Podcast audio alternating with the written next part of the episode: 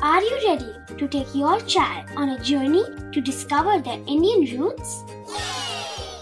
Introducing Chimes, the ultimate audio platform for young minds aged 3 to 15.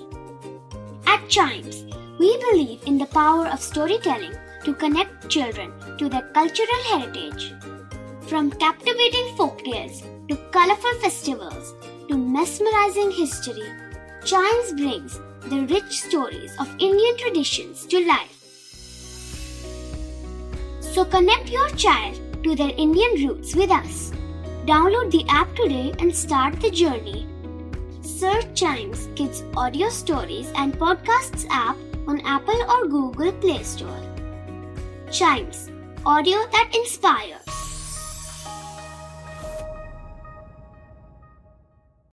This is Chimes.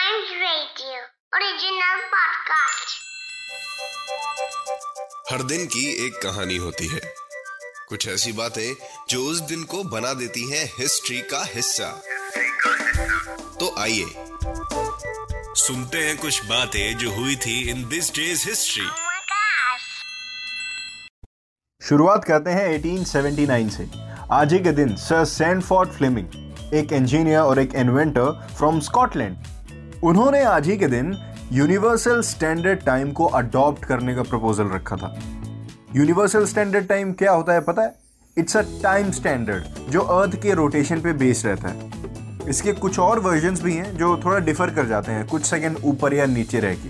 लेकिन ये universal standard time होता है। इसको आज ही के दिन पिच करा था सैनफोर्ड फ्लेमिंग सर ने।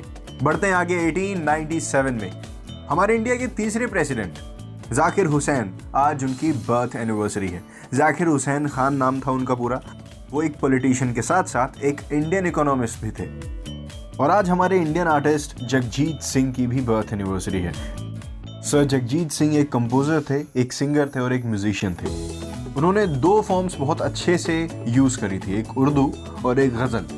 गज़ल एक पोएम जैसा आर्ट होता है, जिसके अंदर शॉर्ट राइम्स होती हैं।